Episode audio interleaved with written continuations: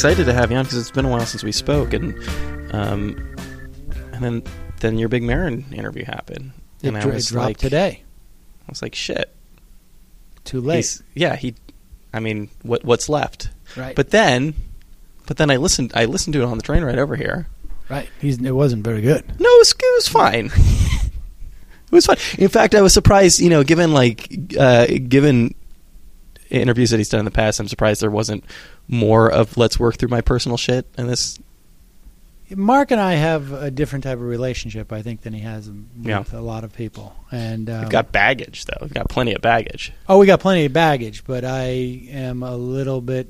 Um, I think I might enjoy it a little bit more, the the tension, Yeah, and so I don't. I'm not looking to resolve it. I'm looking to heighten it with Yeah. him.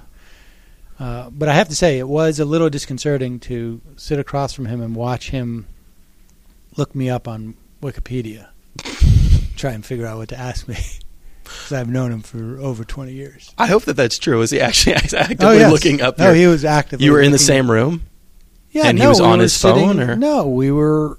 We I was in his uh, his garage. Okay, you were. I went out to L.A. to Yeah. do his TV show, hmm and uh, after we shot it, um, did three or four days on it, and after we shot it on Saturday morning, I came in over his house, and we went into the garage, and I watched him look me up on Wikipedia, and that's a little bit. So when he's going through and like pulling, like oh, pulling these you know crazy things out that you've done over the years, it's because he's Yeah, He- I mean it was IMDb it was on I yeah it was really uh, disturbing. Yeah.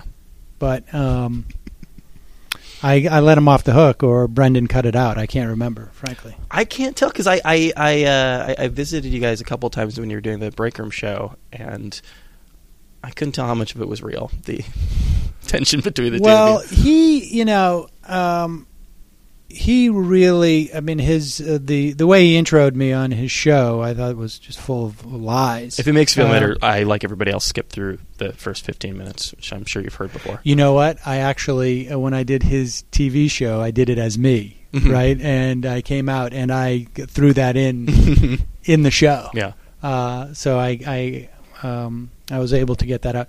I mean, you know, uh, Marc at the time was in not in a very good place, but he was also. Um, he makes it sound like I was difficult to work with. It was actually he was really the difficulty, uh, and um, and it was he he was just not it, he was difficult. He was very difficult. He was in a bad place. He was pissed that we were there. He was pissed that the show wasn't you know huge. And here's the thing. It was a 30 minute show that we did live on video at 3 o'clock in the afternoon tell me how you could design a show particularly at that time because this is like seven years ago Mhm. right i mean there's Mhm. not many streaming services we actually had to like get our own content management system practically i challenge anybody to design a show that could attract less of an audience. Well, It just i mean just it didn't matter what you put on. You you, you it could have been porn and we wouldn't have uh, we wouldn't have had an audience. The video quality was about there, if I remember correctly. But but I mean, you, you I think you, you actually brought me right to where I, I, I wanted to start, which was the um, you know, the, the, the, the end of the interview to me started starts exactly where I wanted to start, which is um, you know, you had said that it could have been a successful show. I, I think your your exact quote was I don't know how long ago you actually recorded that, but your exact quote was if we didn't treat every single episode like it was a pilot for something else, which which I I don't mean treat. That was when I was brought on. That was the explicit idea, hmm. and I'm like, this is this is nuts. As in, as in, like we're not not as in we're having fun and it's going to be something different every week. As in, like let's try to do this will be our springboard onto something else. Yes, Yeah. and which aspirationally isn't problematic in and of itself, but I was the only person in that building who had ever sold a show to any network Mhm. outside of you know. I mean, any TV network. I So mean, the I- the idea was, you know, maybe MSNBC will pick this No, up. no. No, the idea was that Comedy Central would pick I it see. up, or, or or or something like that. And I was like, look, this is not how this happens. You don't do 300 or whatever it is Yeah. pilots. you do something good in this medium, Yeah, yeah. and then you give them something to redevelop for a different medium, which has happened to Yes. Maron. He did a podcast, it becomes a TV show, Yeah. and now it becomes a show for Vice. And it becomes it, it- so. I was saying what we should be doing is let's do a three-hour show. Let's do the best like let's do a thing that three, we can. Let's do a three-hour like radio show, but Mhm. at the bottom and the, the top of the hour, we'll do the videos that we're doing now. Mm. So basically, we just shoot in the shit for Yeah. uh, in between, and then we do the thirty minutes of like sort of tight video stuff that we have. We just play at the beginning and the, and the, the top and the bottom of the hour, and we put them out through YouTube because I was also watching what um, the Young Turks were doing, hmm and at that time they were you know still somewhat nascent, but on YouTube, you know they were they had like I don't know sixty thousand subscribers at that point, and that was what I was saying. We need to do this as an internet show. And if and if it becomes a hit, then TV will develop it. And that was um, that was met with a lot of resistance, and and so you know it was frustrating because I was like, you know, we're doing this, and you're upset, you know, that nobody's watching you can't have it both ways. Of course, how I mean, and we had maybe maybe there was like I don't know two or three thousand people who would Yeah. watch the show, which was not nothing back Yeah. then. But there's no way you can get more. It's on at three o'clock in the afternoon. Who can watch that live? It- you know, video because like if you're working, you could listen to the Mhm. show in the background. Like I have people. I do my show now for uh, is you know anywhere from ninety minutes to an hour, uh, two hours every day live hmm live streaming. Not a huge audience, but it's much easier for people to listen than to watch. So they have it on in the background at work. Yeah. But if you have to watch, you need to dedicate your attention to it. And I was like, there's no way that people can take a half hour at three o'clock in the afternoon. It's Well, just like a, like well- a bizarre time. I mean, you, you know, it was it, Air America was very much on on its way out at that point. Was the idea just that like we tried the liberal radio thing? It's not a successful thing. Here's something Oh, totally new. It's it's even more complicated than that. I mean, it was there was an owner came in, and you know, I think I mentioned on the that show with Maron that I had written a script about about Air America for AMC. Yeah, that yeah. was it was a half hour comedy be, back when they thought they were going to get into that business, and um, we had f- six. Five different ownership, five different owners over the course of five years six different Yeah. CEOs. And one thing that was clear with every owner that came in was that they had sort of like a a third agenda. It wasn't wasn't the politics, wasn't the money. I mean that was there, but it was always they Hmm. always had some in some personal thing that they were trying Hmm. this personal agenda. Trying to prove that they deserved the money that they inherited or trying to uh, be part of like a an LA liberal scene because they may have come from Silicon Valley, or that this was going to be a um, uh, a an interim step for me to re-enter politics. Each owner came in with a third agenda. because to be fair, if you're looking to make you know boatloads of money, that might not have been the first venture you would have gotten into. That would have been the first venture, but but it could have easily. I mean, you have to understand that like we, the the amount of success that we had at that point hmm was amazing relative to where the internet Mhm. was. I mean, Mhm. in, in 2004, there was no YouTube, there was no Huffington Post, there was no. I mean, there the, the it was completely wide open, Yeah. and at any given five minute segment, our top uh, audio streaming using real, incidentally, okay, was something like thirty thousand people Mm. in any given five minute segment. Mhm. I mean, the the reach was huge Yeah. and um, you know podcasts weren't even a thing yet we were selling podcasts and we left i mean I, I, at one point i became the editor in chief there was a lot of money left on the table there it was just what happened was is that you have ownership who comes in with no idea Mm. right Li- literally no idea other than what they, they their third agenda is Yeah. and so they turn to radio people. Well, the only people who are available in radio at this point, and certainly then, were people who were basically throw offs from the, the clear channel monstrosity, and those are people who like you know the people who are still at clear channel at that point are are basically. I'm going to suck this body dry. Mhm. Like it's a Mhm. dying industry. Mhm. I'm going to get every dollar Yeah. I can out of it. Well, the people who are thrown off of that sort of carcass um, come in, and they're they have the same attitude. They're even that much more desperate, and so they come in, and they have no idea how to do this because it's a completely different business, right? I mean, there's conservative talk radio is a genre, Mhm. Spanish talk radio is a genre, sports talk is a genre, liberal talk is a was a fundamentally different Yeah. genre. So you have a different audience, and these people had no idea who the audience was. They had no idea the assets that were available to us. I mean, we had like political shops who were coming to us and saying, like, you know, we can micro target through what we use for political targeting. We can micro target your listeners, like down to the point, like you want to send a mailer out. Mm. You know, FM Mhm. stations do like hot talk, FM mailer to you know contest.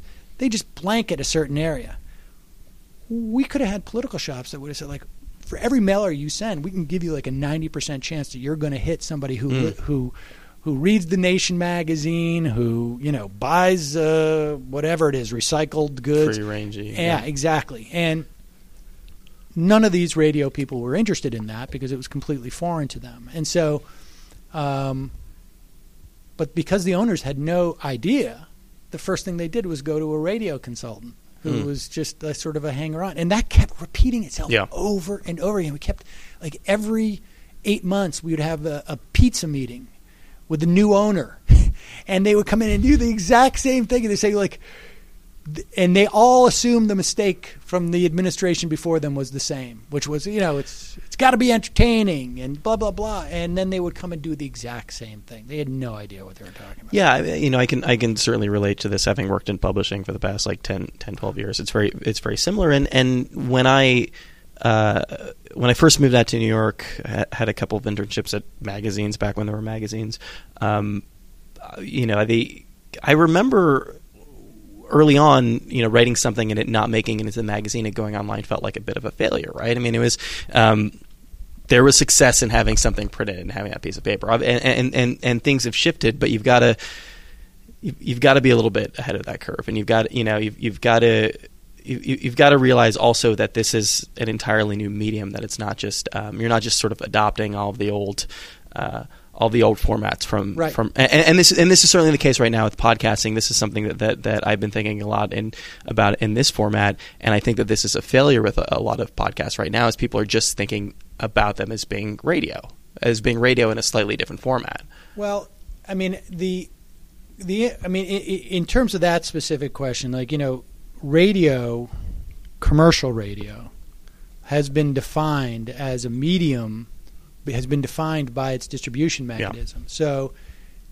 In commercial radio, if you have a three-hour show, the idea is that you just need to hold people 17 minutes because you want to Mm. basically get to the quarter hour and then hold them over the commercial break, and that's how you get your ratings and that and that dictates the success of the show.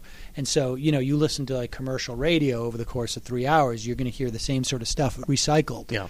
A- And um, with a podcast, theoretically, somebody sits down and they listen to the whole thing, hmm and you don't need to have the commercial breaks when you have them. I mean, it's interesting. You can see it like now, Yeah.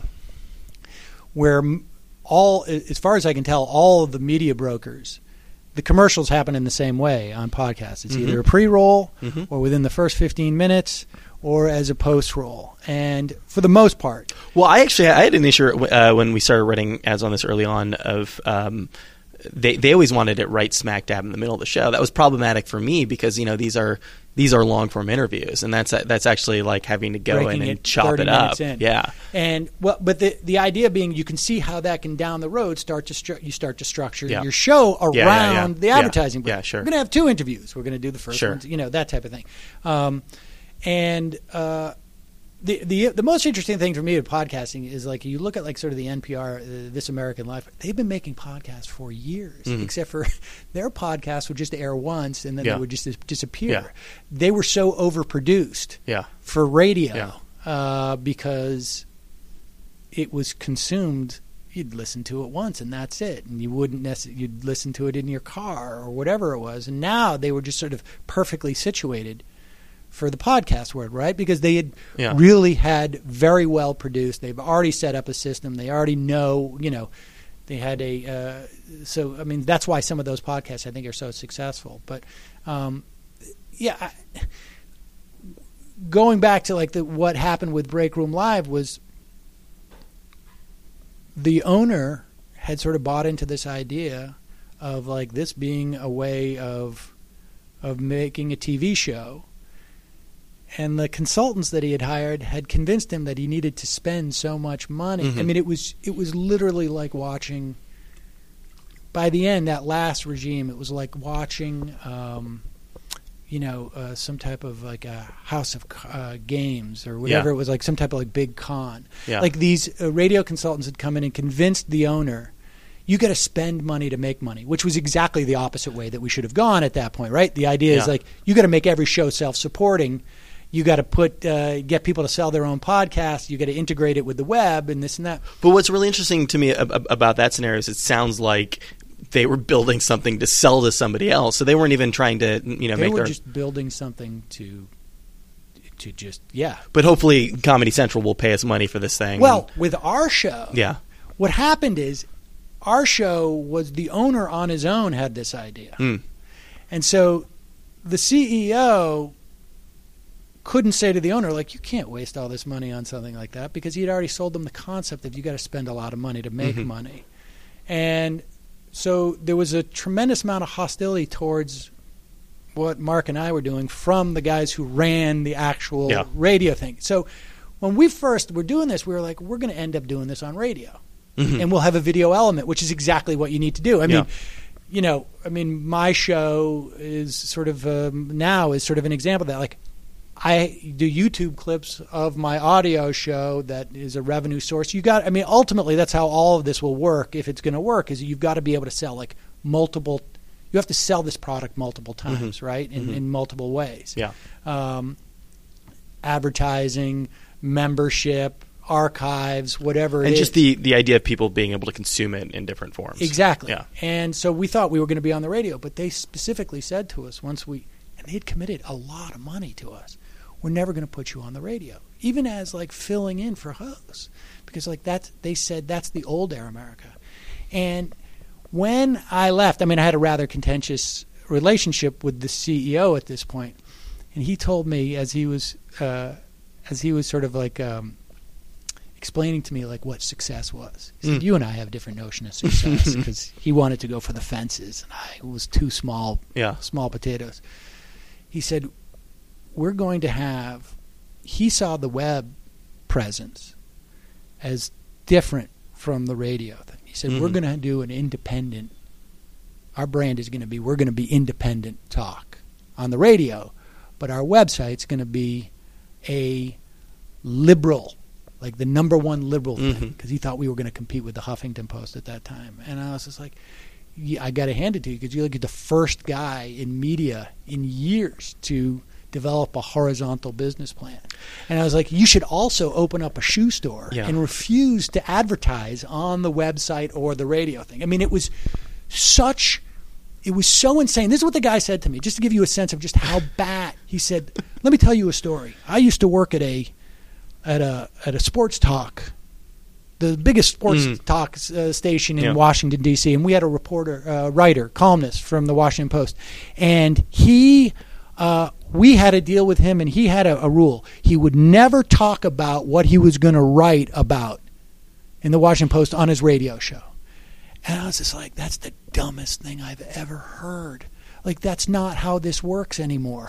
you know, this is like, you don't understand, like, the radio is a billboard for the web show. This is the, the the idea that if, if it's going to be in the New York Times, it can't be on the New York Times on, online. Exactly. Yeah. It's insane, right? I mean, that, that, I mean, The stuff that we've paid someone- money to create. if someone We- said yeah. that today, it Yeah. would just be like you just look at them like, what planet are you from? And even then, it was quite obvious that this is a guy who knew fundamentally nothing Yeah. about what was happening online, and uh, or or just how media was going to be consumed. And so there was just an incredible amount of, of mismanagement, and we were producing very quality stuff. uh, stuff that I think you know today, if it was properly uh, structured, it yeah. would have been it would have been great. Uh, Yeah. But so it was it was unfortunate that that was that's the long What that's a, the long what, what a what a weird irony though that you know that they were spending all this money on this thing and and you know to I'm sure everybody's familiar with Break Room Live, but in the off chance that that they're not, um, that it was literally happening in the break room. Well, what happened was is that initially the initial show was not. The Hmm. initial show was um, called Maron v. Seder, and it was sort of based upon something that Maron and I had done when he was out in L.A. and I was upstate. I had some guy had developed a technology that sort of looked like like blogging heads. I don't know if you're familiar with that. Mm-mm. Two windows. hmm And I was in one, and he was in the other, and people could view it that way. And he was in L.A., and I, so it's sort of like a, a Skype conversation, but Yeah. without a Yeah. mixer. It was all web based, and um, we were doing this once a week, um, which you know we didn't even think at the time to put out as an audio product Mm. because you know podcasting was just there was no it had not been There's no distribution No. method. Yeah. and um, so when we first did Break Room Live, it was Maron v. Seder versus Seder uh, in the, um, and we would just do it in the studio. But it was, my feeling was at the time, and I think we we all sort of felt like this just looks so aspirational Mm. that it's you know we're in a, a studio, we don't have really any money for a set, Yeah. and what's the set for us? It's that's it's just it seems ridiculous. And then we were just like, you know, we're really annoying people here because, like I say, the, the CEO did not want us to do this, but he couldn't say to the money guy, "Don't do this," because he had sold them such a bill of goods that, you know, that's the one thing having worked for this guy and for the original guy who was a literally con man, is that, you know, they will say yes to anything because if they say no, people start to question them. So they'll they won't. It, it's very interesting dynamic to work in that environment when you're you're watching people literally get bilked out of cash, and so we knew that we were annoying to people, and we were pissed that we were never going to get on the radio because we assumed Mhm. like how could they do this? So we were just like, well, where can we put ourselves that we will be that much more annoying? And like, let's go into the break room, and people then cannot avoid us, and so we did. You're literally in front of the snack machine. Yeah. and at first, that was, you know, eventually what happened is that people just stopped coming into the break room when we were in there. But that's, That was a fun part of it early on. It was like almost like the, the Today Show, you know, window where there were just people, you know, doing their dishes. And I think early on, you could Yeah. see the CEO came in and we crapped all Yep. over him and he Yep. never came back in again. yeah, So, um, but yeah, and so being in the break room made more sense because we didn't have to make it look like anything. It- we just sort of built the critique into the show. You, you you bring up an in- interesting uh, concept of, of quality too, because you know one of the things. I mean, this is obviously like uh, this is about as low end as it gets. Um, as far as producing knows. podcast, yeah, yeah. Well, and, and I'm wondering, you know, because this is, I mean, I've, I've talked about the setup before on the show, but it's, you know, it's a Tascam recorder and two mics plugged in, and sometimes the cords work and sometimes they don't.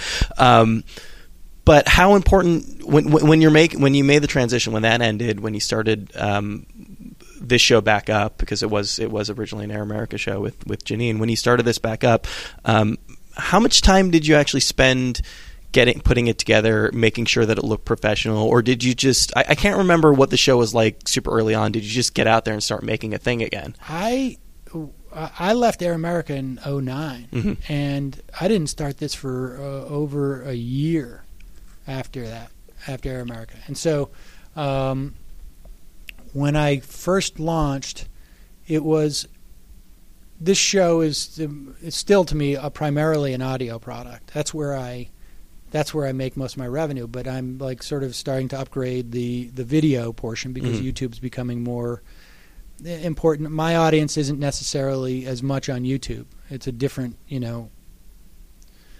The people YouTube's not huge if you want to do something like you know let's do a 45 minute interview on you know the submerged state people who are actually like you know uh, when you get a, a, a tax deduction for your mortgage interest that's actually support for, you know that that's that's not a YouTube friendly Yeah. product but but but some of the stuff is but um, the video was so secondary to me that I actually one of the things that I specifically did at the beginning was to put the camera at an angle so that it wasn't there was no um, there could be no mistaking that I wasn't trying to make a TV show. Mm. So I had the camera sort of like I wasn't talking to the camera. The camera was just sort of like almost mounted on the wall, like it was capturing a radio Mhm. show, because I didn't even want to pretend. I had no ability to make it look good, so I wasn't going to try. Mhm. Um, and uh, you know now we're sort of upgrading that, and, but that's been you know a four year process Yeah. in terms of the video. But for me, you know, getting good sound there's you know the the the three elements here The recording is going to be fine it doesn't matter where Yeah. you record it um, and it's really just a question of you know putting up the proper baffling and you know and then the mic and that's it. And so you can make there's no barrier to making it sound good really other than just sort of can you get a quiet place to sit? So audio is a much easier much easier thing to enter into. And then it's a question of you know for me i'm doing it five days a week. Mm. i would make a point of we're doing it live i make a point of communicating that because um, then the audience gives you a little bit of break on the production quality Yeah. like this where we're recording you really do have time brian Yeah. to go through it and take Yeah. out the slow parts and and fix it and if you don't then it's just a function of you being lazy as opposed to when we do this live it's supposed to be a Or we just pretend like it's part of the format. yes well that that's we- the thing you Uh, have to Well, that's I mean, but but that's it too. I mean that that's that's um, you know that, that that's why I in, enjoy doing this, and that's sort of what I was getting at before with the, with, with the um, the radio analogy, and and or ju- just you know this idea of every time you have an old medium, and you're moving into a new medium that you're you're adopting everything from that old medium is just um, you know why not why not play around with, with this? Why not why not use that th those lacks that the, the lack of constraint to your to your advantage? You know, I mean, you know, you you you've got when you're on the radio, you've got blocks, and you know you're, you're hampered by that. You're hampered by whatever amount of time that you're on specifically there, and then you're hampered by, as you said, the the, the commercials, by you know the traffic, weather, all these other things. But um, what's so interesting to me about this is the idea of um, trying to capture something that maybe never could have happened on the radio before. Is using uh, the new medium to your advantage. Yeah, I mean, I think people do that in terms of like you know doing long form interviews, Yeah. but also like eh, today I'm going to do an hour and a half, and tomorrow I'm going to do 22 Sure. minutes. And Yeah. I, I do think though, for the most part, you know, um, my um, in my opinion, audiences like to sort of uh, have some measure of consistency. hmm Sure. I mean, that's the only Sure. thing that I think you know Yeah. is is really. But you beyond- attract an audience by being by doing it you know especially a certain you know at a certain uh, frequency is a big part of it Yeah, I Yeah. think so, and and sort of just having a basic uh, expectation. So now I've fallen into you know I do five minutes up front Mhm. and headline the news essentially, and then I go into a long form interview, and then uh, I say goodbye to the free podcast listeners, and then I start doing sort of like uh, more conversational with the audience. I take IMs, I take phone Mm-hmm. calls, and do like uh, sort of like um, digestible critiques of right wingers. I, I but I get, I get like this I get like this in, in you know in, in, in everything I do I mean you have to you have to remind yourself every so often that you don't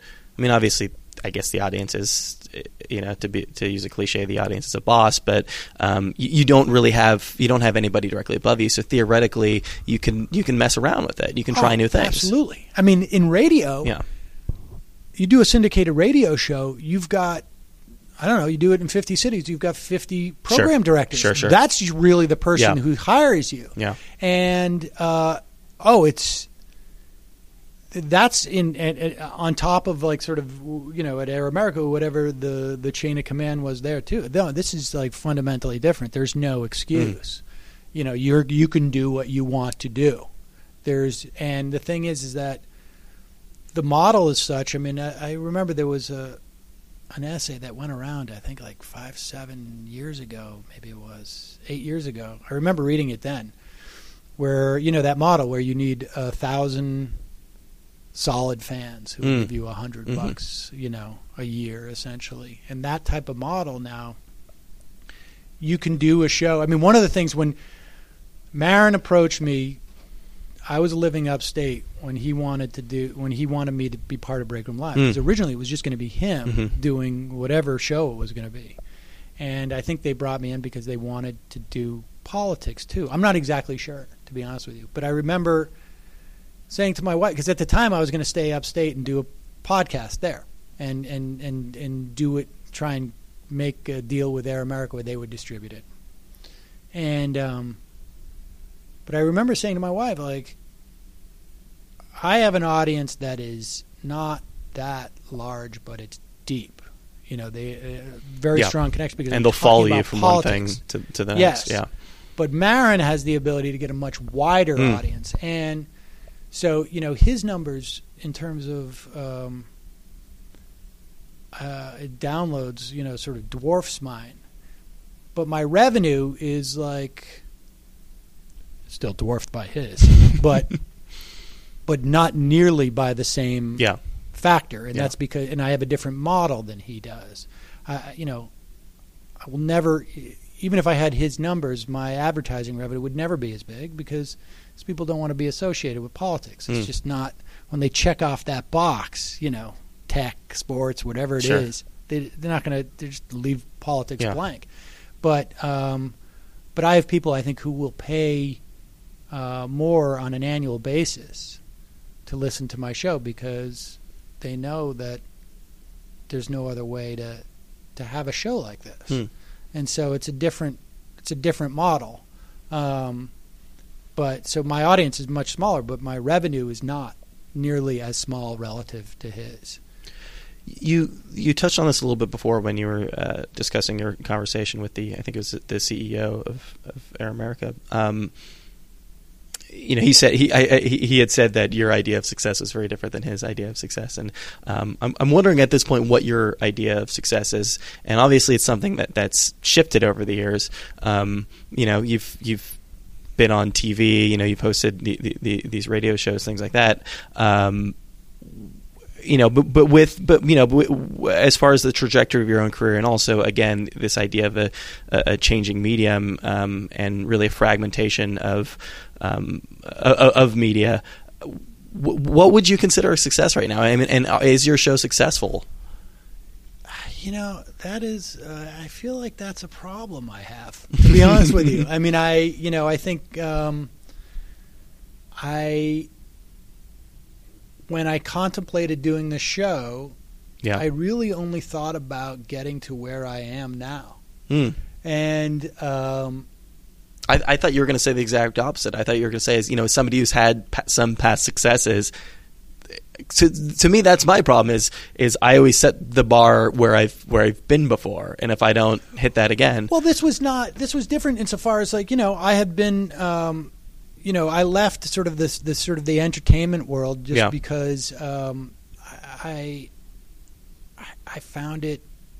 I don't know. It was a combination, I think, of of having a kid, and I just think I found politics more stimulating, Mm. and um, I don't like running my own business. I Mm. really don't, and um, I guess uh, you know sort of the dream job would be for me to do this exact job, but have some other company come in uh, and do all the other work that I do, and just pay me a salary that's slightly more than this, and then figure out how to market it better than I do.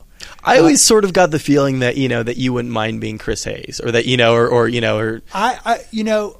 The thing is, no, I wouldn't mind uh, doing that at all. Except for, I'm not sure that MSNBC is the place that I would Sure. want to do it. I mean, I would, I would love to do like a weekend show. I think, um, you're not going to turn down the opportunity should they come knocking no, your door. I, I probably wouldn't. But it's not. It's not something that I um, I I pine away for. You know, I filled in for uh, Olbermann in that 8 p.m. slot five or six years ago, Mhm. and I was doing the show. I was like, you know, this is so much more fast paced. yeah, And uh, I, I, at that point, I was like, this isn't something that I think I want to do. Like, Hmm. I w I guess the dream job would, for me would be like to do like a 12 o'clock at night, like a Costas.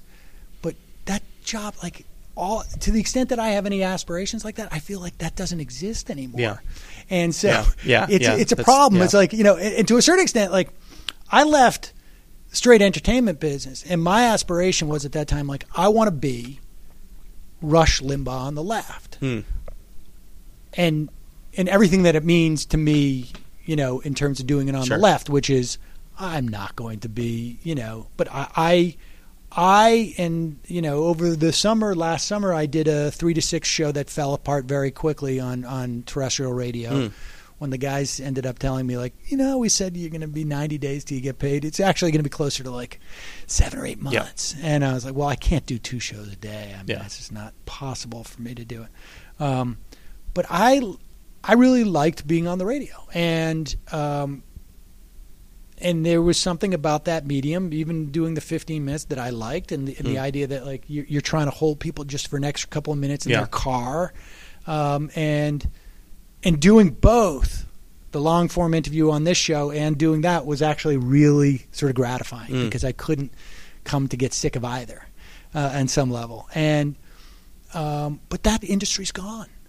It's just like it's, it's not there anymore, Yeah. and so it was very weird. I sort of left like you know uh, a, a career in show business for a, for an industry that was was was dying, and it and so I mean, I guess ultimately I'd like to have a, a, a bigger audience here. Um, if I could do a TV show, I think I would rather I would like to do like a you know. Uh, I guess like sort of like a Charlie Rose show, Mhm. but I mean, who's going to ever want to, you know, Yeah. that's not going to happen. I mean, because, because I don't know that there's an audience out there Sure. to support that, but it's Yeah. conceivable to me that it could, you know, it, it could happen in the sort of the new age of like, oh, there's an there's an app on your Roku where you can watch a show yeah. like this. And, and that's and that's and, and this is something I've been coming back to a lot lately. lately. This has been kind of a theme on the show. Um, you know, I what made me fall in love with with radio initially was was this idea of,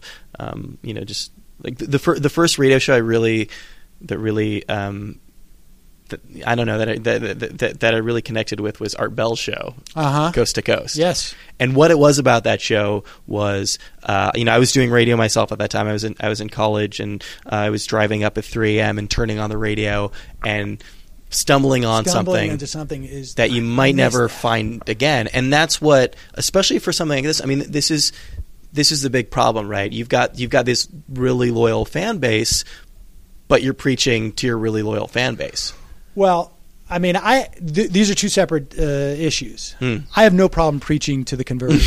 I, I, I have no problem with that Yeah. because, in terms of the way that politics works in this country, frankly, Sure, sure. five percent not is all it takes. minds, yeah. No, but it's not even a question Hmm. of changing minds.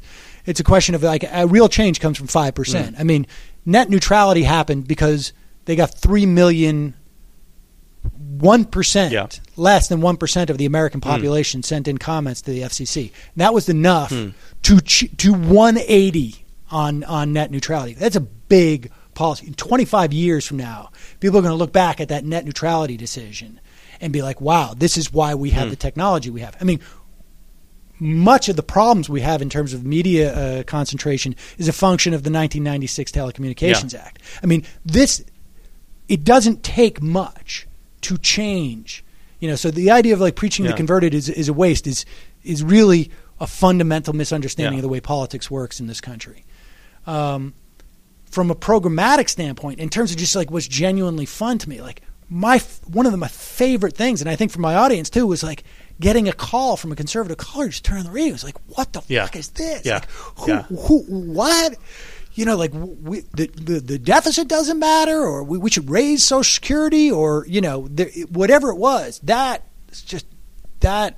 is You, you just like arguing with people, and you I like to incorporate that in your job a little oh bit more God, than you can yes, right now. Absolutely. Yeah. Um, and but also, you know, I'm interested in being in a business where uh, I have influence over.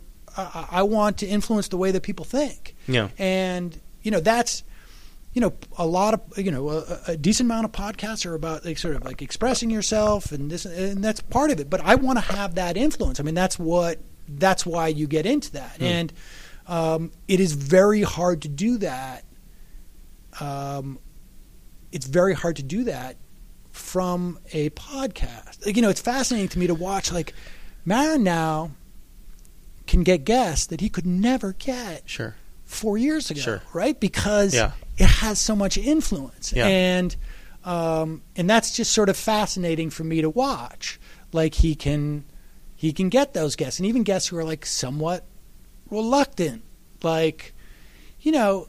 Uh, but they know the power of his show, and they'll do it. I mean, it, it's. I, Well, he had um he had Henry Winkler, Winkler on, and he said, "Oh, you know, my, my son told me to do the show, and that's a perfect My son told me the show, but like even today, like uh, you know, in um, he had as a, a surprise guest Jack Black, Mhm. and you run into if he runs into Maron in the hotel five years ago, Mm. and Maron says, "Come do my show," Jack's gonna be like, "I'm not gonna do it," Yeah, and just because it's a pain in the ass, I don't Sure. feel like doing it. But now, you know, he'll do it, Yeah. and I, I, I don't know. I'm I don't know for a fact, but um, but but that I mean I know that dynamic. I Yeah. you know I've been in, in you know I, experienced Hollywood enough from and, and, and are aware of sort of famous people and sort of busy Sure. you know, that di- the way that that works and. Uh, that's fascinating to me. I'm I'm less interested in that and more interested in sort of like being able to move the needle Mm. you know, ever so slightly. And I, I, I can't really do that now. I mean, the way that it, to the extent that I have any influence on what happens politically in this country, it is, um, it is because of the people who listen to my show get ideas and they run a, you know, uh, a group, you know, a progressive group, or they work as a producer at, you know, at an MSNBC show or a Daily Show or something. and that, like that changes and it's tangible. What's that? It's not it's not as tangible. I mean, it's not as as clear that you've affected that change if it's going through. Oh no, no. There, there's no way for me to ever say Yeah. that I've affected any change. I just know that there are people Yeah. who listen there, and I know that they make bookings, and I know that, um, you know, I I have impacted in the green rooms when I get into an argument with a guy, and just like, you know, who has uh, doesn't wasn't aware about this about Social Security or whatever it is. I mean, it's very small, but it's enough to sort of satiate me on some level. But uh, you know, and also knowing that like there's no that thing that I aspired to ten years ago doesn't exist, and it's it's Mm. never going to exist. It's a different it's a different media landscape. I mean, Yeah. theoretically, we're all going to have internet radio in our cars, but even then, it's going to be a much trickier situation. You know, like that conservative sitting in the car is not going to hit that Sure. AOL radio Yeah, yeah, button yeah. and then search, uh, you know, through the columns like, I am going to go progressive talk today. Click There's no button. accidental clicking. Not really. Yeah. No. I don't think that's going to happen. I mean, you're going to get people who are sort of like, I'm going to be a troll, Sure. which is still good. Uh, yeah, because you know we've all. but I get that Rush. a little bit with YouTube. Yeah. I get that a little bit with Oh, YouTube. okay. Recommended videos and I do uh, uh, videos. Uh, people come across videos and live, and I get Yeah. most of the calls that I get, which are sort of confrontational. In fact, all of them, virtually, come because of YouTube. I mean, have you have you gone out of your way? You know, the, a, a big, uh, easy way to to do that would be to have to invite conservatives onto the show, to have people listen for those specific personalities.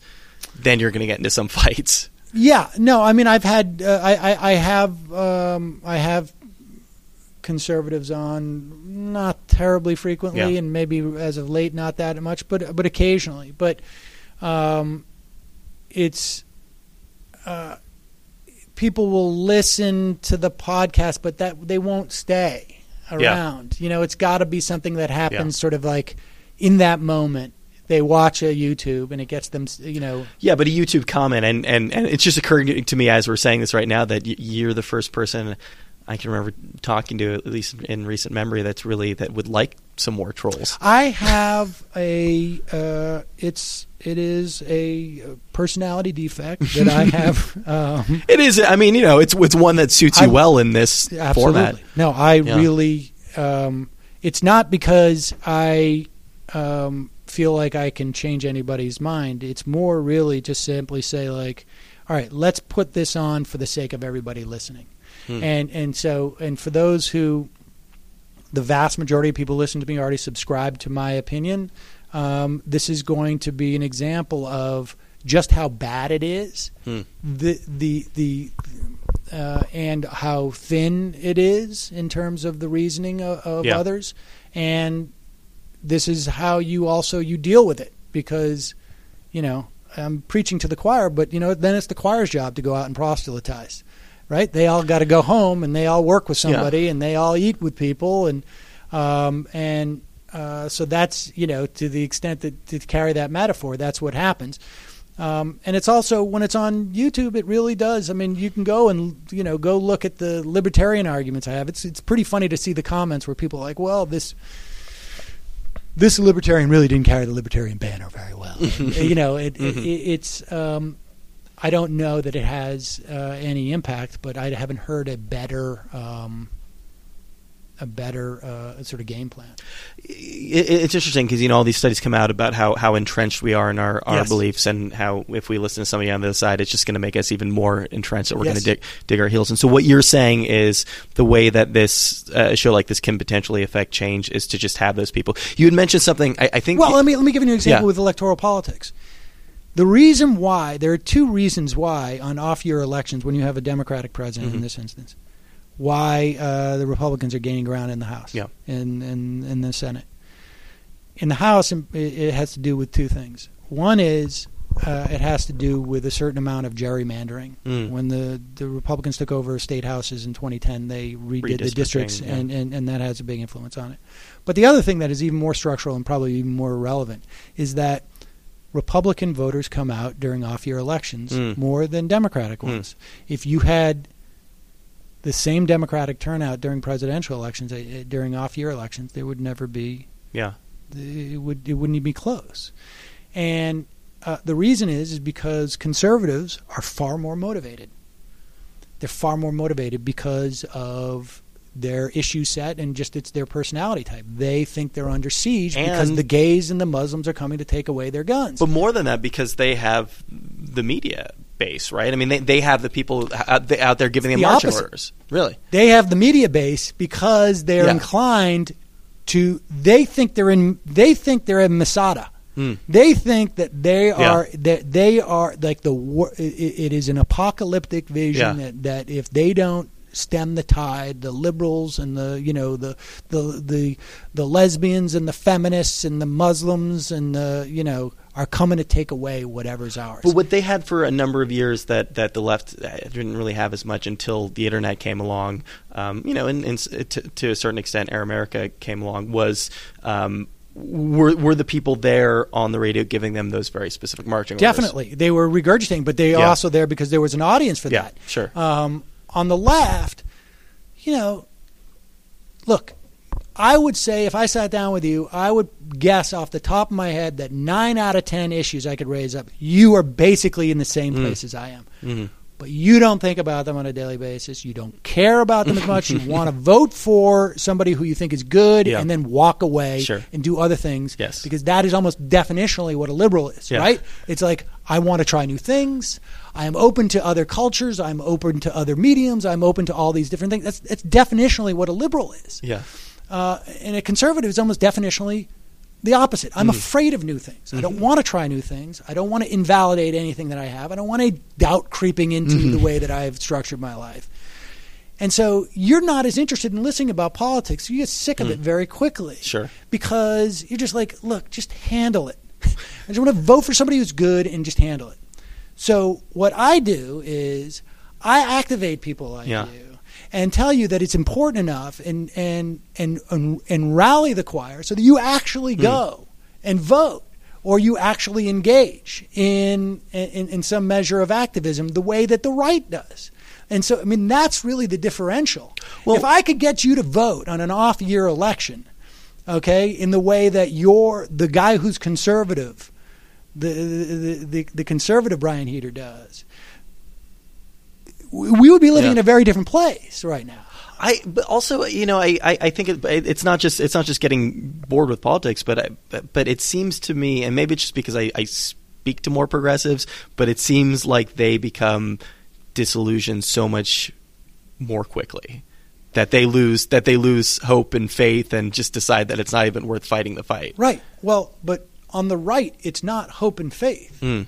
this is they are fighting for their way of life. Yeah. They are they are under siege Mm. in their minds, and, and to a certain extent, look, you know, they are. I mean, if you um, if you have a problem with you know Yeah. uh, with uh, women working and with um, you know women having uh, some type of authority over their own bodies and um, you know uh, uh, gay people getting married and um, you know working for uh, a black guy I mean Yeah. yeah you you, you have reason to be Well, uh, well, that's it exactly, right? I mean, if, if everything is sort of you know uh, over time moving towards left for for us, it's just like, well, it's going to move there eventually. For it's it's moving uh, I, think socially speaking yeah, it's moving. I think it's just progress. I think emancipation is Yeah. progress, progress, and it's just I- I- inevitable. What is problematic is that um, the reason why you're not making as much as you would be if you had lived 25 years Mm. ago, uh, you know, if you've been this age at 25 years Mm-hmm. ago, is is um, we are actually regressing in that way. And um, the reason why, when you have kids, um, we're not going to have, uh, you know, or, or, just like, you know, just look at uh, universal pre K. I mean, in this city, in New York, 50,000 extra kids got the free universal, uh, got, got free pre K. I don't know, you don't have children, you don't appreciate, like, that's like a savings Yeah. if you can afford it of Yeah. like anywhere from like twenty to thirty thousand dollars after tax. I mean, that's an enormous amount of money, and that's for anybody. Like that's not just for. There's no. There's no like cheap uh, uh, pre-K uh, choice, and if you were lucky enough to get in. Uh, then it then it was free. But imagine if you're making fifty thousand dollars a year and you've got a family of of just of, of four. That's a huge Mm-hmm. difference in your life, and the the the implications of that are are huge. Now we see it in New York City because we, we this is a fairly liberal place and we voted for a fairly fairly you know liberal guy. Um, but there's no reason why that shouldn't be universal Mm. across the country. There's no reason why there shouldn't be more sort of like a federal uh, um, you know funds for something like that. Th- those are the type of things that like um, you you have to fight for and will require an extended, you know, decade long effort. I mean, you know, there's a big difference. I, I'm not a huge fan of the Affordable Care Act, but the reality is is that you literally have millions of people who either were never going to be able to afford uh, health insurance, get it through expanded Mhm. Medicaid, uh, or um, you know, millions of other people who now can afford it to a certain extent. It's still way too expensive, but that has to do with um, you know issues that I think are even beyond insurance as much as you know the the the medic the way medicine's delivered in this country, but that makes a big difference in people's lives and um, and then again like you know whatever was invested in your college. Uh, the returns for people going to college now are much less. I mean, you know, the, the their money is being concentrated in fewer hands, and um, and there's something systemically wrong. Now, this isn't to say that the Democratic Party is necessarily dealing with it. There's very, I think, you know, there's a, there's a fight within the Democratic Party, and even even the the left edges of that fight um, are not necessarily in the right space all the time. But th- th- that's a that's a real that makes a big big difference. You know, I mean, if um, if Bernie Sanders can push Hillary Clinton to the left on some of these Mm. issues, um, if you know, just even like in the way that the banking stuff was handled, the Obama administration had the opportunity to uh, bail out the banks through bailing out the homeowners, as opposed to just bailing Yeah, out the banks directly. And money, they didn't yeah. do that, and that would make a huge Yeah. difference in our lives today because you still have a million foreclosures out there. You have millions of people who lost their homes, and it's uh, impacting the economy. It's impacting everything, and you know, but these are very sort of like they're weedy issues that are sort of you know not as interesting as most everything else, except for that it actually impacts Yeah. your life in a sort of like a very uh, obscure way. Yeah, but that that's exactly right. I mean, you know, you, you, you worked alongside all all all of these other people at America and Air America, and some of them, you know, have stayed in politics in different forms. Obviously, Al Franken is Frankenstein, Rachel is Yeah, yeah. Is one of the biggest. Uh, uh, yeah, um, or you know, even you know, I I think Lizz is still doing a, a fair amount of stuff. she does a lot well. of Yeah. stuff for She's doing uh, a Lady Parts plan- yeah. Justice, and yeah, Um, but but it's all it's just as easy for people to fall away. I mean, you know, obviously everybody's still a little political for some degree, to some degree, but you know, like Janeane doesn't seem at least on, on the face of it as as active. She's not doing a daily radio show. Um, Well, Janeane, I mean, Janeane had left like you Yeah. know uh, a year or two into it, and I think you know Janeane is a sort of fairly unique case because she basically, I mean, you may be too young to remember even, but in the lead up to the Iraq War, yeah, yeah, no one was allowed to go on television and say this is a mistake. And she was recruited to do that by this group, Win Without War, because they couldn't get anybody else on. And so the the game was played like this: um, Will you let Janeane Garofalo come on Hmm. and argue against the war? And the and Fox and CNN and MSNBC at the time, which was also sort of right leaning, was like absolutely, of course, because we we can easily I forgot. I forgot how how hated she was. She's sort of like the Jane Fonda of her era. hated. Yeah. And like Yeah, and I'd forgotten about that. we I mean, she would get stopped on the street. Mm. People would pull over their car and threaten her. And you know, I contend that what she did was one of the bravest things. I mean, imagine having that level of celebrity, having Yeah. everyone around you tell you why are you're doing this, being literally with the knowledge of knowing like there's maybe Yeah. literally a half a dozen people in the country who are allowed to go on mass media and make this argument. And I'm going on because they know they can immediately discredit me because I'm an actor. And she still did it. And, you know, she got a, you know, she bought like a pantsuit Yeah, which she, you know, Yeah. so that she would go on and look, uh, you know, respectable in quotes. And she was the only she was the only person. I mean, I think like Mike Farrell was allowed to go on at one point, another actor, but I, you know, I was v- intimately sort of like following this at the time. I wasn't on the radio. I was still doing like you know, Yeah. I was directing. I'm with Busey yeah, but um, uh, it, it, that's what was going on at the time, and so I think to a large extent, her per, you know her example is sort of unique because Yeah, it- she's sort of yeah. It, it hadn't it hadn't occurred to me right now, but she she had more to lose than anybody else involved in that venture. Oh my god! Yeah. And no, by the time you know Air America, you know a lot of that had died down. By the time that she left Air America, 2006, the country started to realize like, oh my god, she was right. Yeah. They never it was never articulated that Yeah. way. Uh, you know, no one ever said like, wow, Yeah, we should have you know literally i i don't know who would have been in a position to do that but she should have gotten a medal. Yeah, i mean she like like she was so much braver than you know you, you can't name somebody who put that much on the line to make that argument. Yeah. you can't because there isn't anybody. And um you know so i think and, and to a certain extent it was a little bit i think like scarring Did you get? Did you ever get the point? The the uh, the, the idea that she um, that she regretted it at any point? I don't think she regretted it, but I think it was very hard on her. Yeah. And, you know, she was af- like when we started Air America, you know, she, we were afraid when we left the building. Hmm. We Hmm. would leave.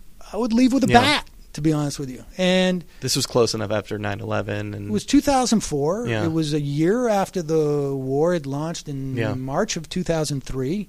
We launched in uh, April of 2004, and um, she was known as the person who was against the war. And, um, you know, there was reason to be concerned. yeah, Um, you know, they were doing burnings of the uh, the Dixie Chicks mm-hmm. albums. I Mhm. mean, there was uh, there was reason to be concerned, and I think like you know, for a long time that made her she was she was angry, and and and it was a tough position to be in because you know she wasn't. You know, people in show business were like, "What are you doing?" I think she lost. I think she lost uh, um, some work uh, Sure. from it at the time, and I don't think she regrets it. I don't, I don't, you know, but I think she, I think it was hard on her, and I think so, you know. And it's hard. It's also just doing daily radio and talking about this Sure. is, is sort of hard. Yeah. You need to be a little bit obsessive. Yeah, yeah, but that you know, and part part of the reason why uh, it it, it seemed at the time at least that, that part of the reason why Air America had the you know relative success that it did was because of the timing was because you know when when you you know you you you got involved or it, it, felt like you know at least based on your interview that um, like like me like a lot of people at the time um, There was the- no, uh, there was no outlet. but not only that, but but everyone was just really. I mean, it was Bush. Everybody was just really pissed, and that and and and that's part of what made it a success, right? Is that Oh, definitely. there was you know that there was an enemy in the White House. Absolutely, without a doubt. I mean, I think the well, the whole thing came about. The only reason why, like, I was, Yeah. you know, I basically, you know, at that time I had a TV show that I had made that was on TV. I was had directing one. Uh, I turned down a couple of movie uh, parts because I was like, th- Hmm. this has to happen now, and and I felt like I'm uniquely suited to do this because uh, you know to to to promote sort of liberal thinkers. You know, that was basically what my jo- I felt my job was. Like I'm going to amplify these voices that I'm reading online and bring them on and, and, and try and get them to sell their books and have people go to their uh, their blogs and um, I'm uniquely positioned to do this because nobody can touch me. I you know Yeah. I had a I was doing uh, quite well and made a lot of money in in show business and I was like I don't give a shit. You know, like I don't I don't give a shit and I know I'm going to be good at this because I I can understand what I'm talking about over time and I have some measure of you know theatrics and so I felt like I had to do it. Like, you know, I got a call from my agent. Uh, I was with CAA at the time. They're Mhm. like, "What are you doing?" hmm You know, we got this movie thing, and I'm like, I can't. Were, were you were you married at the time? I got married um, three months after we launched. Okay. I mean, I was engaged. Yeah, I'm just you know I'm wondering so you know all these all these different steps along the way again when you could have had. Um, uh, obviously, there's no My wife got pregnant very uh, Yeah. very quickly after we got married, Yeah. and, and I don't know if I didn't have a child, I would have probably may, I may have gone back to show business after a couple of years. That I don't know. That's interesting. That, that's that's almost counterintuitive to me, right? I mean, it seems like you know when you you you, you have I was child. making good money Okay. in show business. I mean, I was making good money, and I was in. well, that's what I'm saying. If you, you have a in. kid and, and that would direct you into doing these sort of more successful things versus I mean, look, I was making good money at the radio. Yeah. I was making it was I was still making money uh, on show business. I was writing scripts for HBO Mm-hmm. and NBC, and I turned down at one point. NBC wanted me to direct a show that I had written Mm. as a, as a uh, and I was like, I think I'm going to do the radio. I mean, if I didn't have a kid. Maybe I would have done it because it would have been like, I'll go out to LA for a couple of months or Yeah. something like that. I don't know. I don't know uh, how all those things sort of combined. I mean, I also found talking about politics to be very sort of gratifying, and you know, I genuinely believe that this stuff is important, and so it's sort of hard to make that decision of like I'm going to walk away from it. Mm.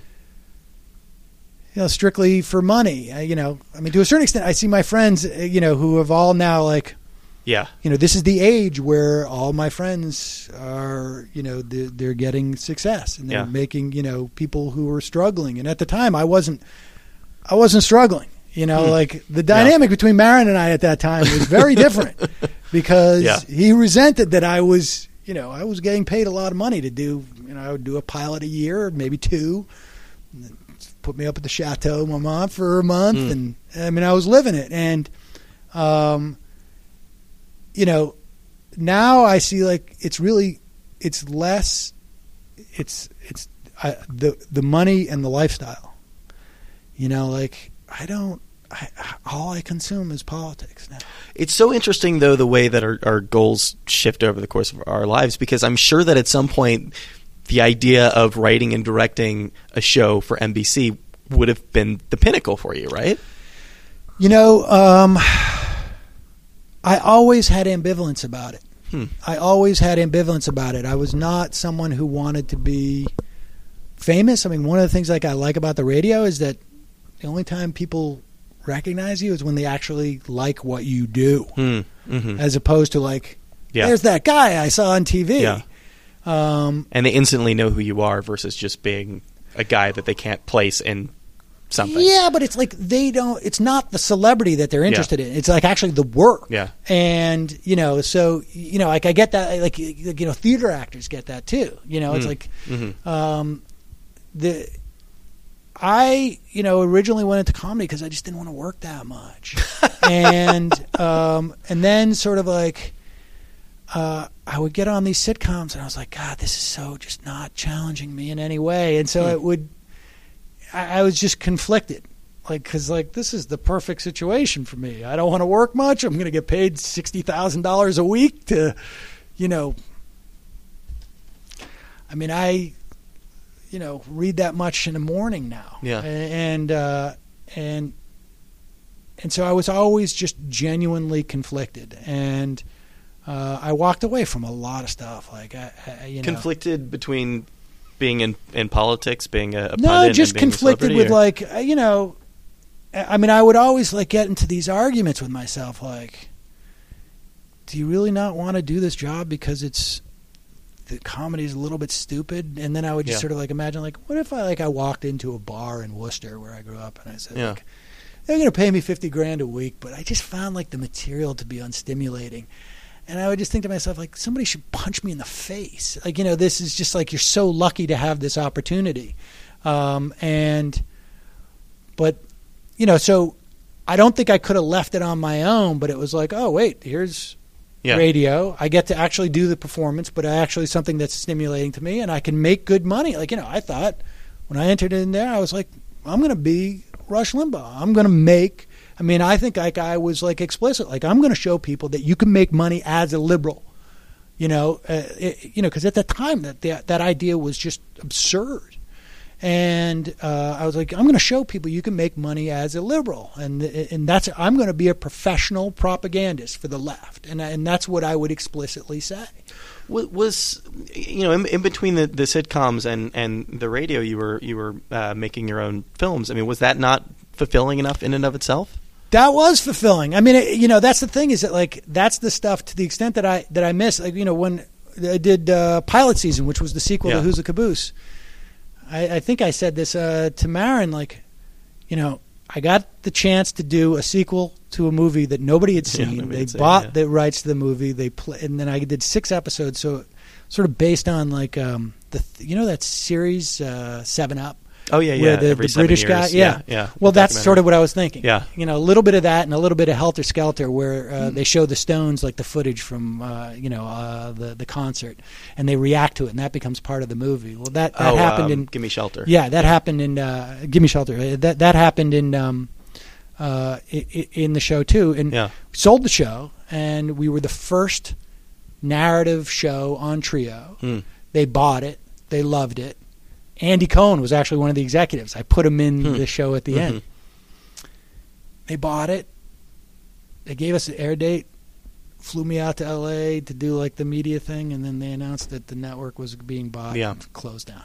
And I was just like, God fucking damn it. You know, it was just.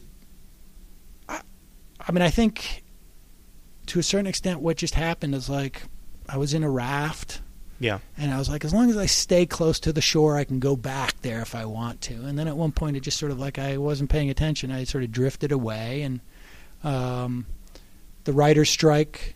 Mm. I got caught up in that a little bit, and I I had a deal that sort of fell apart because of the writer's strike. And then I don't know. It it was just I was always ambivalent about show business, and so it wasn't that hard for me to leave when I had something else that was more stimulating. And and, and you, you you seem like somebody who has some trouble being dependent on other people, other corporations. And and what you know what what's really interesting about looking at um, at your show and and Maron's show at the same time, um, something I'm slightly en- en- en- envious of, of both of you about is that you know you're able to sort of go out and, and do your own thing, but under very dis- different circumstances, right? And there's two there, there, there's two reasons why people go out and, and do their own thing. Uh, one of them is that you know they already have an infrastructure in place and they'll be okay if it's not successful, which seems like it's the case here versus Maron, which is just like they they've got nothing to lose. Well, I mean, I, I think I launched this and I was in this sort of the same boat. Oh, like? I didn't Okay. know, you know, I, I, I didn't know how I would swing. Like, I'm going to move my family out to L.A., which is where I would have had to go to sort of get back into Yeah. show business. I mean, I was like floating around for a year, not sure what I Hmm. should do,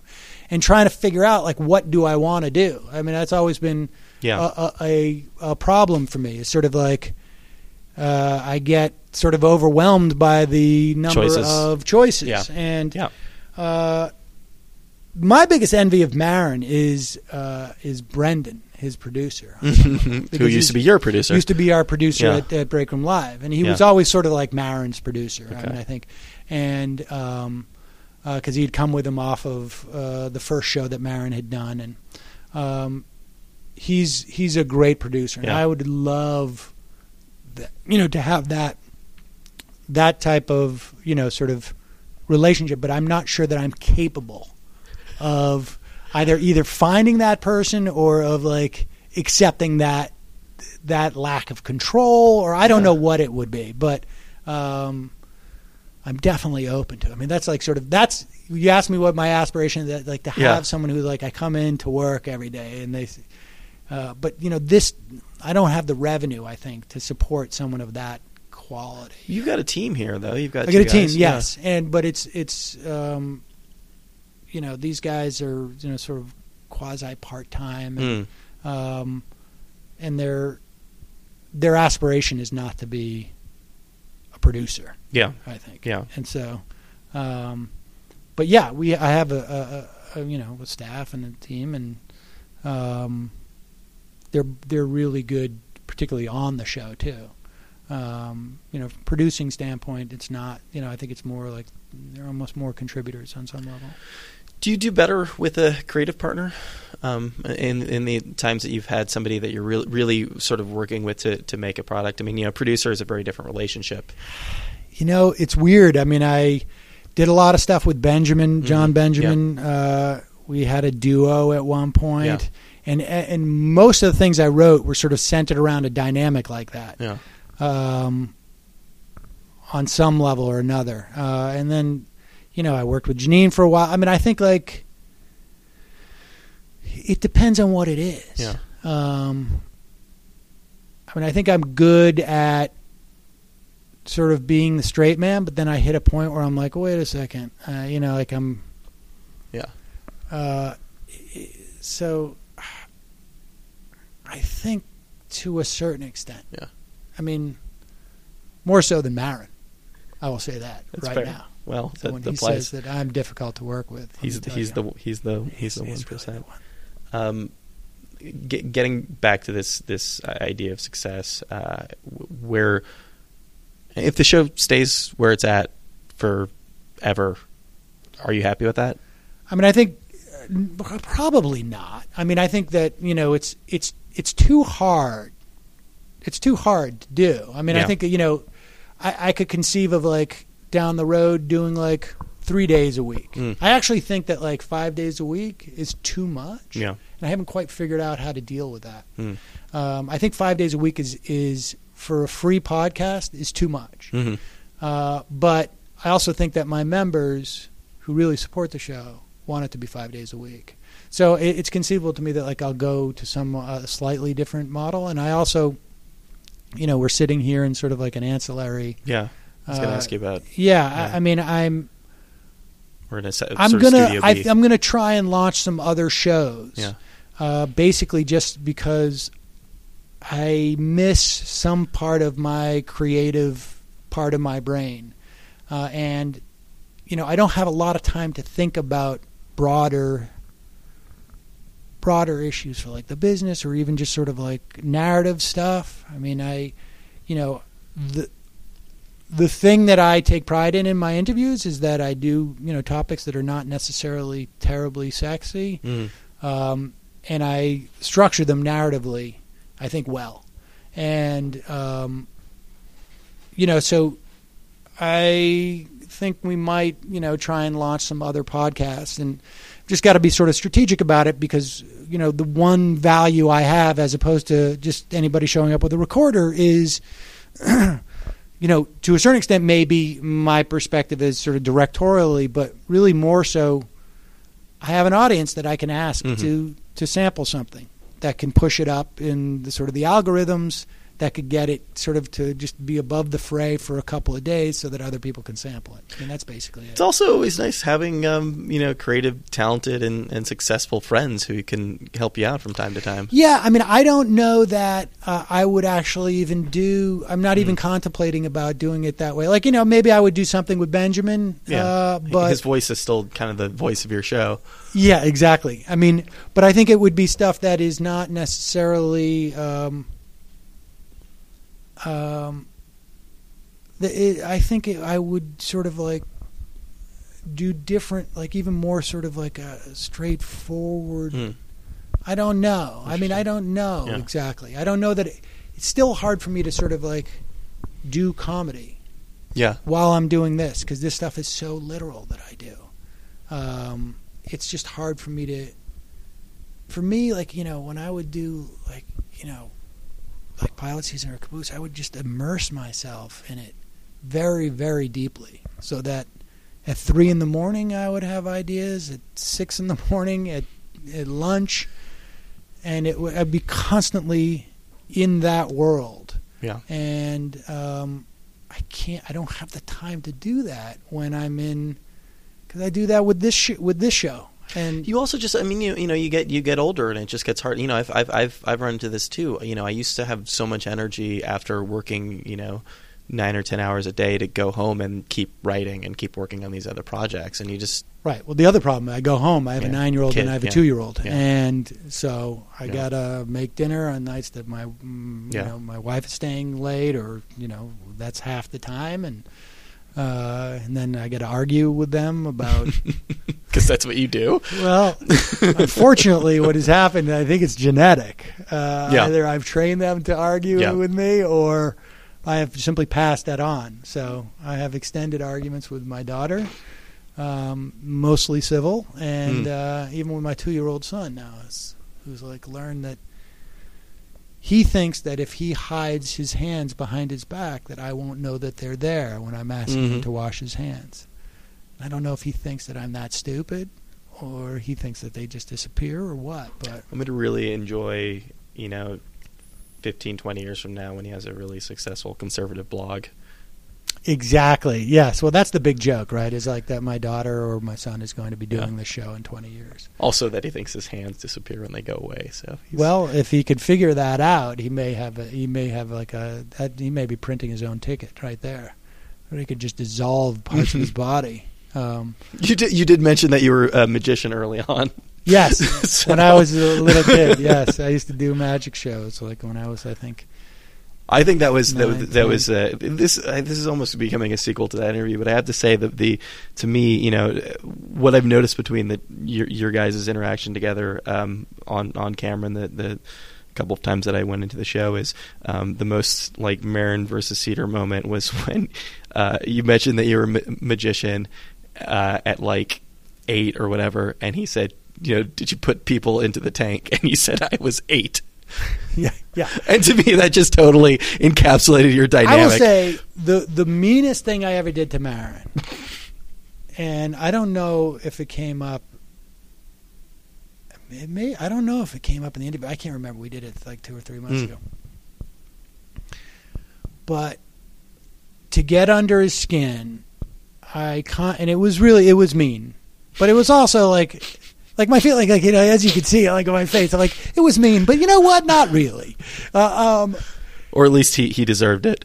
I felt at the time he did, and I needed to do this because he was just like he was being impossible, and, and like I am honestly doing him a service, not being specific about it. Um, but I come in, we would sit at desk. You Yeah. saw the desk Yeah, yeah, we sat at, right? It's like this one here, where Yeah. It, was one desk. one desk essentially, and he would sit on one side, and I would sit on the other.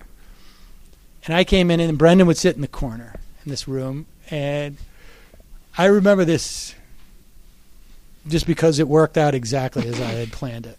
I came in one day, he's sitting at the computer, and you know th- you got to put this in the context of like I'm like saying we should be doing something slightly different from the show, Mm. and and I, you know, at one point I was like, okay, fine, you don't want to, that's fine. I'm perfectly willing to, you know, because I was writing a script for HBO. Mhm. I was like, yeah, whatever. Um, and so I sat down, and he's typing away, and sort of he's pissed. I mean, he would get pissed because even though I was brought on to talk about the politics, whenever I would talk about politics, it would make him feel bad about himself. That was the dynamic. That he didn't know about it. Yeah, I- yeah, I Yeah. assume. Like I would say, like, dude, I would say, like, look, that's what I'm supposed to do. Yeah. You're the one who's going to make the show more popular. Yeah. Who cares And if you on don't a political station. know? But it made him feel bad. it made him feel bad Yeah. about himself. Okay, and I think it was just a context in the context of everything else. But it's like, well, what am I supposed to do about it? You're a grown man. Just deal with it. You know about stuff I don't know Mhm. about at all. And we have access to all the same information. Well, but no, but, but I feel it's like I'm perfectly willing Yeah. being that guy. Yeah. It's like you know, I'll be Al Roker, you be Matt Lauer. It Mm. doesn't matter, you know, or vice versa. Yeah. It doesn't matter to me. But he he couldn't deal with it at the time, and you know, it was and, and to be fair, it was a very hard time for him. I think you know, with his with his Yeah. wife. And uh, in fact, you can when we were on air and I would do my stuff, and we kept changing it every week because he get he would get he didn't like the way that it was going or whatever. And I'm like, all right. Every time I do it, you could hear him sighing in the background, like literally just like this, and it would I would just and then the way I would react on air would be like, oh, I'm going to go deeper into this. like if this is like if he's finding it like tiresome or just annoying that I'm talking about, you know, social security. Yeah. Well, wait a second. Let me add another layer of projections. So let's instead of just talking about 2022, let's talk about 2026. And, and I would do that just to irritate him. But one day I came in, and you know, he's not like this anymore, which is I think sad. But he's you know because he's more mature. But he would resent other people's success tremendously. Now he's very successful. Yeah. doesn't- So I would come in. I remember specifically one day just coming in, sitting down, and going like, "Oh my God, Brendan." you know, 'cause I don't want to make it seem like I was saying, Yeah. You were setting him up. I can't. Did you see the ad for Patton Oswalt in The Fan? Like, this movie's going to be fucking huge. He's going to be huge. It's unbelievable. Like, this guy, like, it's everywhere. And Brendan, I think, like, sort of knew what I was doing. and I'd be like, wow, Jesus. I mean, I just can't believe it. It looks like it's going to be a great Mm. movie. I mean, it really looks like it's going to be a great movie. And then, like, literally five minutes later, Maron would slam his hand on the desk and go, What the fuck is going on with our show?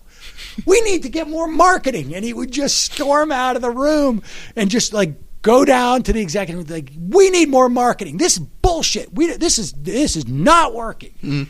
and it was all because of like it took like that long for it to just to sort of like build Boil up, yeah. boil up and I, I just like that to me was like sort of the dynamic where he Yeah. was being immature and I was um, very um, I mean not in context it feels very inappropriate and mean on my part. But on another level it's like um, one has to remember like what's it like for someone where just sort of hearing that somebody has these ads in this film makes him that mad? Yeah. what what's the rest of the day like? Yeah, I mean, I you know, I, I, get, I get that to to some degree, and and again, this is a side effect of surrounding yourself by with creative people who are going to be successful. oh yes well that said yeah, I mean, I became friends with Marc because I was a huge fan. Yeah. And uh, you know, when we were out Yeah, in San yeah. Francisco, I would shadow him. He was basically like, I mean, we have like a, I think like a little bit of a sibling. Yeah. There's a little bit of a sibling dynamic. I think. but but you know, so, so you know, you've got you've got Marc, you've got um, you, you, mentioned Sarah Silverman on the show. Are, are you at a point now? I mean, do you again? You seem reasonably happy with where you are, but um, you don't get jealous at all. Are, are you happy that that Marc finally found his niche? Oh, definitely. Yeah. No, no, no. I don't get jealous. I mean, it's weird. You know, I read a story just the other day about um, a woman, like a 30 year old woman who was, the, the headline was like, left a $90,000 job Mm. to go to the Bahamas and 10 bar. And Yeah, yeah, yeah. yeah I can't that. remember what Yeah, it was she yeah, was doing. And I don't even remember why that was like, Yeah. was that really the first time that's happened? Mhm. But she said that one thing that she was worried about is, you know, it's possible, she said, like, you know, I'll look in 10 years and see the success my friends have had Mm. and, and feel jealous. And I, you know, I'm not jealous of any, like, individual. I do see, like, you know, it's whenever I watch a television show or go to the movies, I see people who, like, Yeah. yeah, but Yeah. 10 years ago, uh, they would have come to me for Yeah, advice or something. yeah, exactly.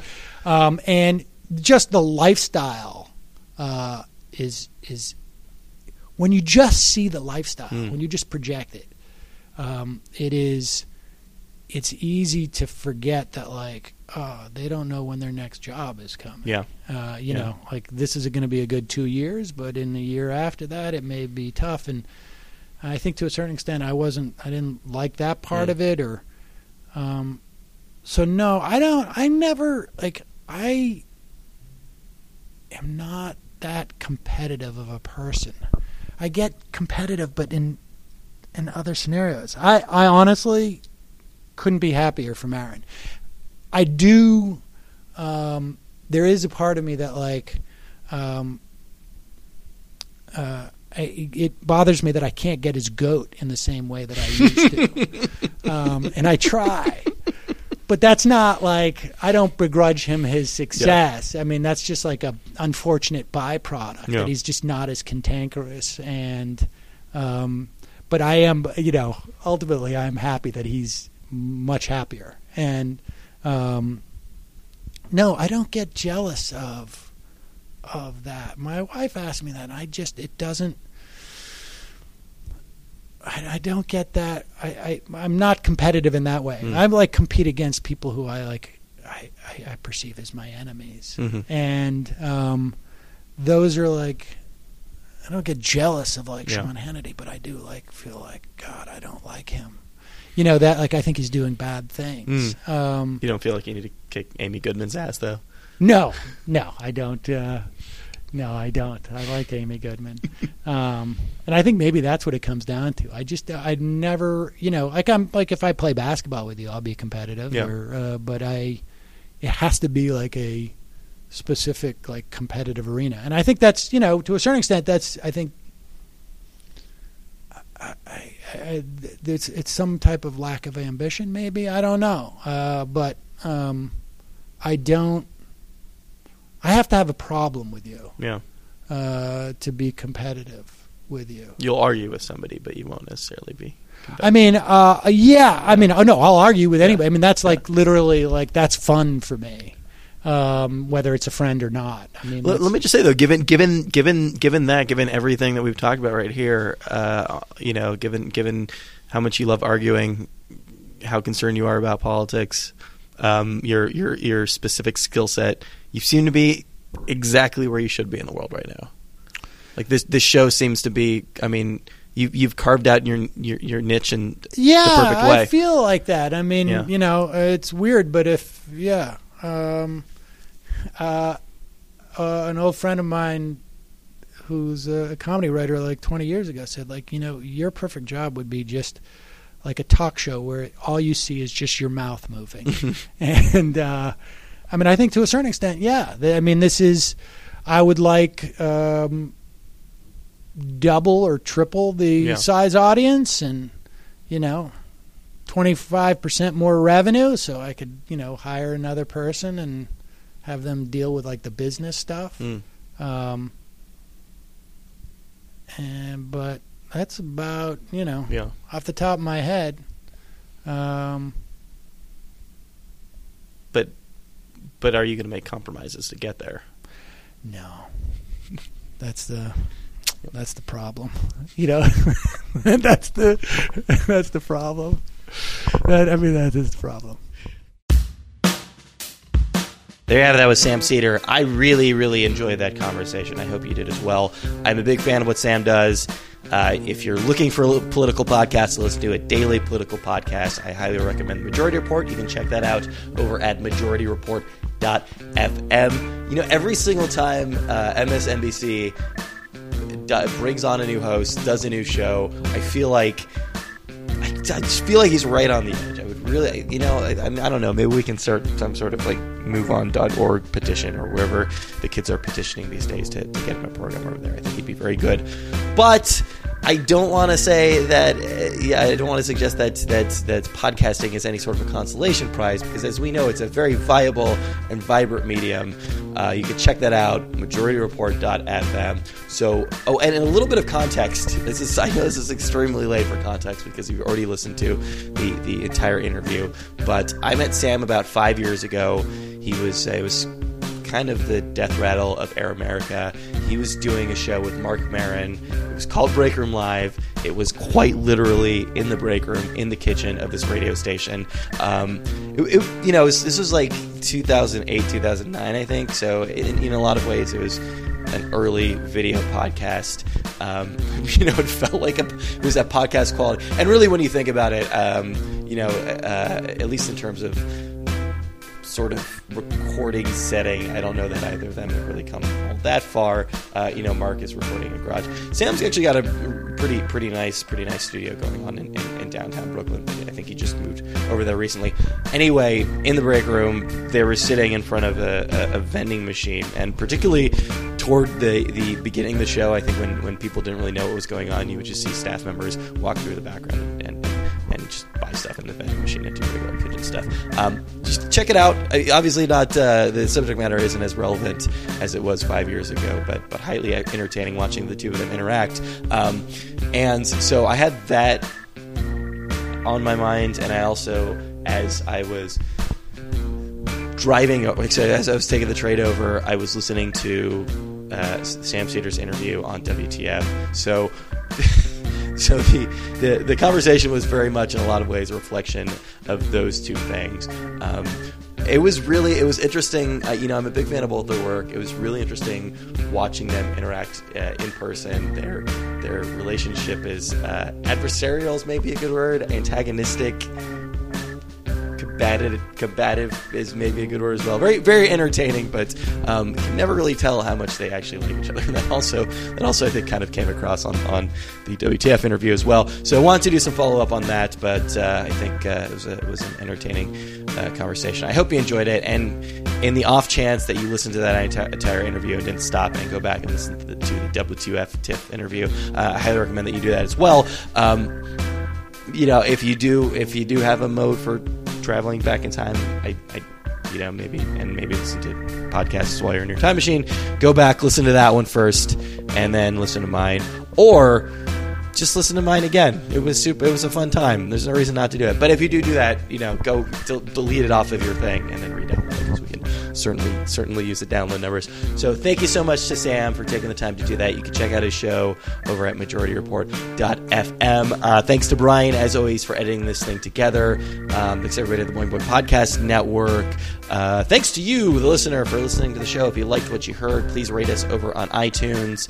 Uh, you can follow us over on Tumblr. It's rylcast.tumblr.com. That is the first and uh, most completest place to find at all the information of the show. If you have any feedback or anything like that, that's rylcast at gmail.com. We've got a Facebook thing, which I promise I'm going to start doing a better job of updating, so you can check us out over there as well. Uh, I know that the last few episodes I was talking about this new new job that I got and how I might not have the opportunity to do uh, as, as many episodes of the show, or at least you know not do them on as as as regular of a basis. But good news, uh, I just got back from Comic Con. I was in San Diego for the last four days, and uh, you know, on top of my, my, my day job stuff, got a lot of really fantastic interviews over there. Um, we're going to be airing an interview with uh, Congressman John Lewis. That's that was I, I, can't even begin to talk about how amazing that was. Uh, Jaime Hernandez, uh, a lot of lot of good and, and interesting folks over in uh, uh, over in, in Comics Land, and just lots of good episodes lined up for you guys. So stick around. We will be back just about this time next week with another episode of RiYL.